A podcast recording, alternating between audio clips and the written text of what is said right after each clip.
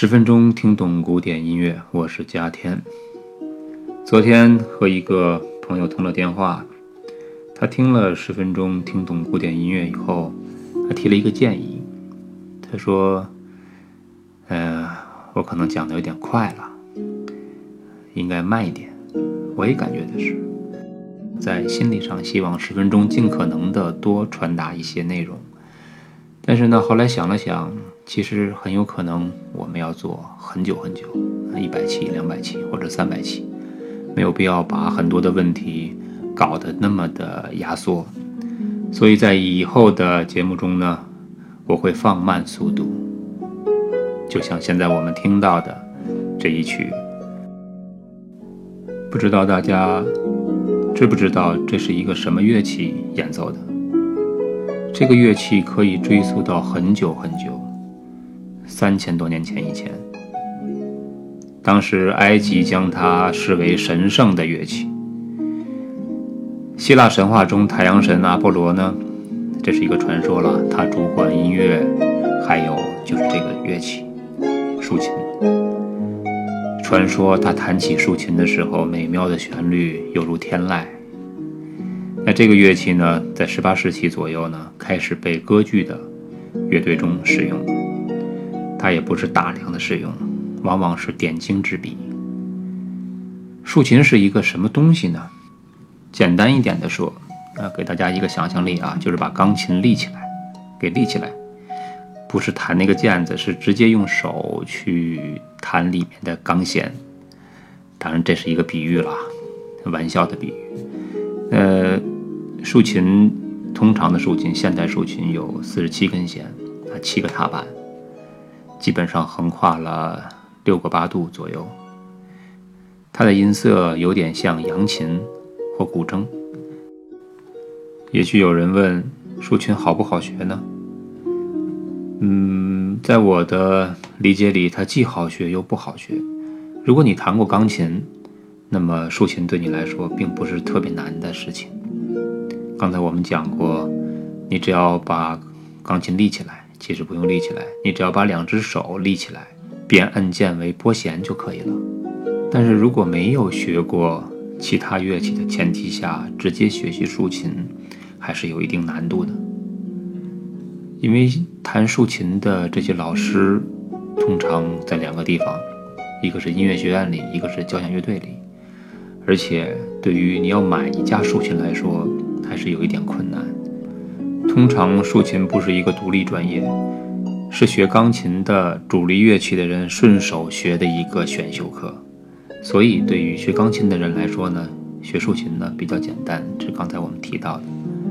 如果你想买一架竖琴，也不是那么容易，因为通常要向厂家直接的定做，零售的不太多，而且在价格上也比钢琴贵好多。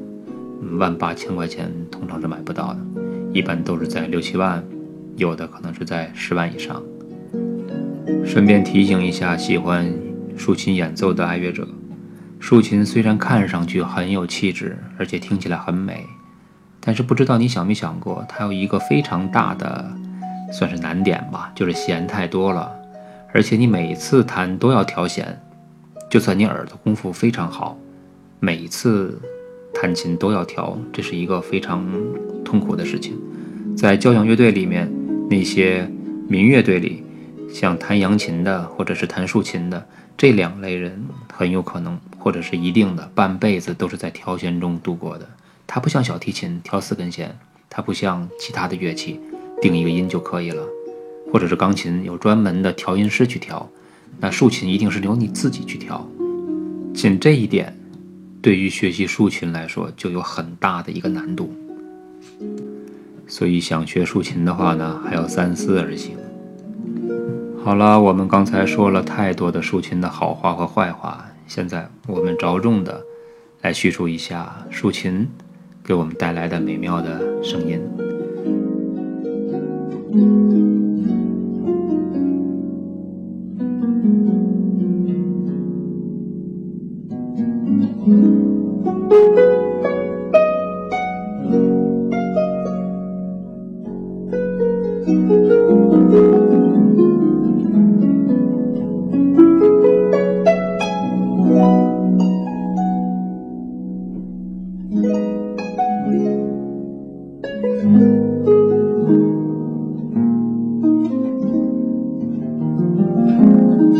这是德彪西所作的一曲亚麻色头发的少女，它是源于一幅名画，一个叫雷阿诺的法国印象派画家画的一幅画，叫《艾琳小姐》。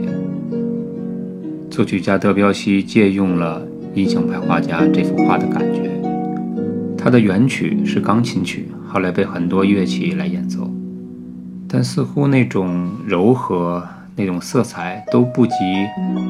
都不及竖琴的演奏，不过我们可以听一听，大家对比一下。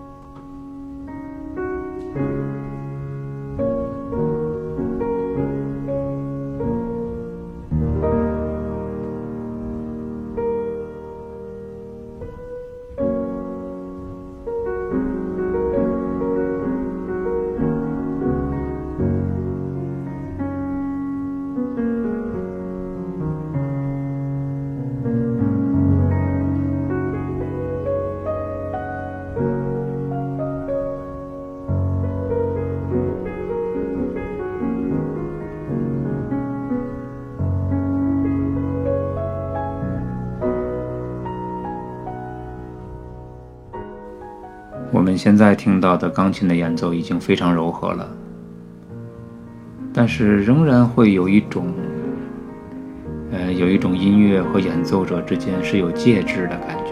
这可能是源于它一定要敲在琴键上，而不是像，而不是像竖琴用手直接的弹奏琴弦的原因。所以竖琴好像更柔和一些，虽然钢琴也不错。接下来，我们听一听小提琴的演奏。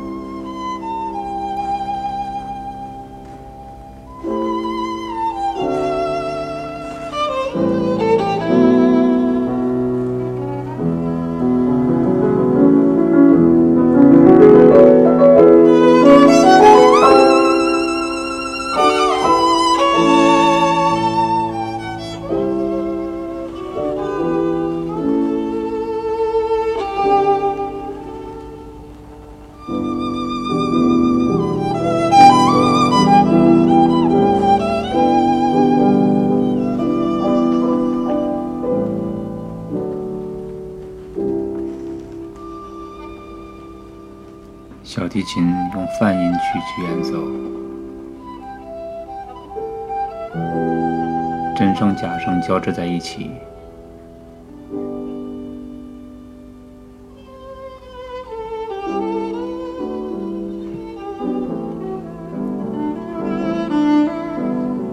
同一首曲子，不同的乐器，感觉还是有很大的出处的。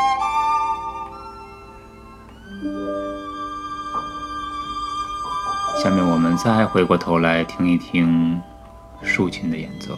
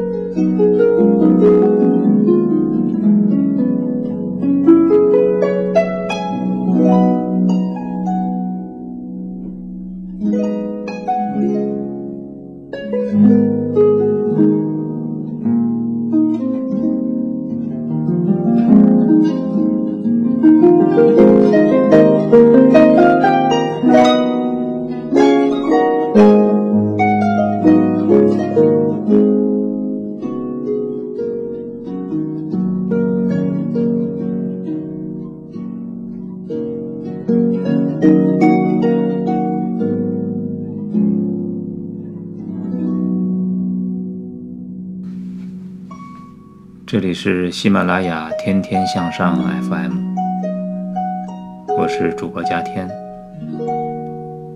希望这十分钟能让你对竖琴有所了解。这期就到这里，我们下期再见。